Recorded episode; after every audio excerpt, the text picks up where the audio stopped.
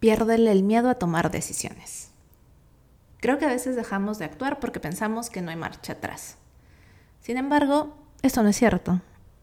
En el episodio de hoy hablaremos sobre el perder miedo a decir que sí a los proyectos que tanto nos gustan. Hola, mi nombre es Roxana Ramos. Soy encuadernadora, pero sobre todo emprendedora, y esto es Vive del Arte. Estudié artes plásticas y luego puse mi marca, sin tener mucha idea sobre cómo hacer de mi arte un negocio sostenible. Han pasado casi 10 años de esto y ahora quiero ayudar a otros artistas a que también consigan tener negocios sostenibles y que puedan vivir de su arte. En este podcast hablaremos sobre emprendimiento, marketing, creación de contenido, todo alrededor del arte. Así que si eres creativo o artista plástico con un negocio, quédate para aprender conmigo. Empecemos. Cuéntame, ¿cuántas veces has dejado de hacer algo por miedo? Quizás no te animas a subir tus precios, quizás la piensas mucho antes de publicar algo porque no estás segura si está 100% bien. O capaz ni siquiera te atreves a ofrecer tus servicios porque sientes que aún las cosas no están del todo perfectas.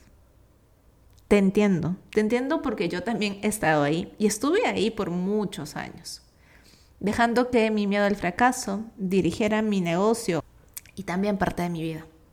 Sin embargo, recuerdo que cuando recién salí de la universidad, esos miedos aún no se apoderaban de mí. Creo que ese momento es algo mágico. Uno ve todas las oportunidades que existen y al no tener eh, tantas responsabilidades es más fácil aventurarnos. Pero mientras pasan los años llega esa sensación de quizás ya es demasiado tarde. Y ahí es donde te invito a pensar, demasiado tarde, ¿para qué? Cuando empecé con la idea de letra, me uní a un grupo de artistas emprendedores, de creativos emprendedores. Yo era probablemente la más joven del grupo. No creo que tenía ni 25 años y la mayoría de mis compañeros estaban sobre los 50 y había varios de ellos que estaban sobre los 70 años.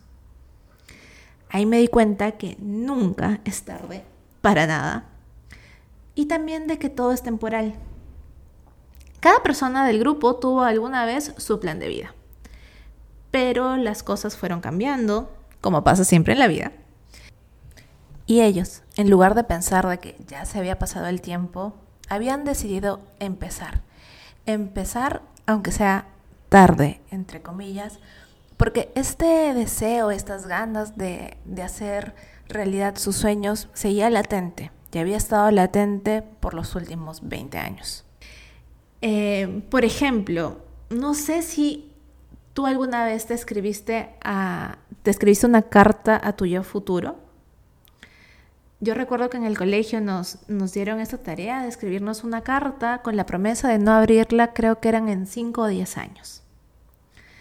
Yo recuerdo que la abrí después de ese tiempo y la verdad es que lo que escribí a lo que es mi vida son cosas total y completamente opuestas. Creo que a veces nos olvidamos de que los planes cambian o que también de que nada es para siempre que los problemas pasan, que los dolores se calman, que lo bueno y lo malo también tienen un final. Y que los finales no son necesariamente malos. A veces solo marca que se terminó una temporada como tal. Pero en el día a día le tenemos tanto miedo a perder que dejamos de hacer cosas, de seguir nuestros sueños, solamente para evitar el miedo a que nos podamos equivocar. Y es que al no hacer, no tenemos que asumir ninguna responsabilidad.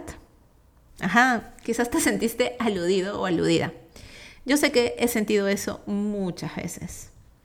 Si no pongo a la luz ese proyecto, pues ese algo, esa pequeña idea, sigue intacta, sigue segura. Si las cosas no suceden, bueno, no pasó nada. Pero enfoqué tanto mi energía en evitar el error que también le puse freno a lo que pudo ser un éxito. Nunca podemos estar seguros en la vida. Todo cambia rápidamente y tomamos y necesitamos tomar acción. Escoger un camino, arriesgar un poco. No se trata de apostarlo todo, pero sí de salir de nuestra zona de confort o de extenderla, aunque sea un centímetro más. Creo que sí entiendes hacia dónde voy. Las decisiones y nuestras acciones solo sirven para ir aclarando el camino, para ver cuál es el siguiente paso. Y tranquila o tranquilo, que las, que las cosas no salen como esperaste no es malo, solo es diferente.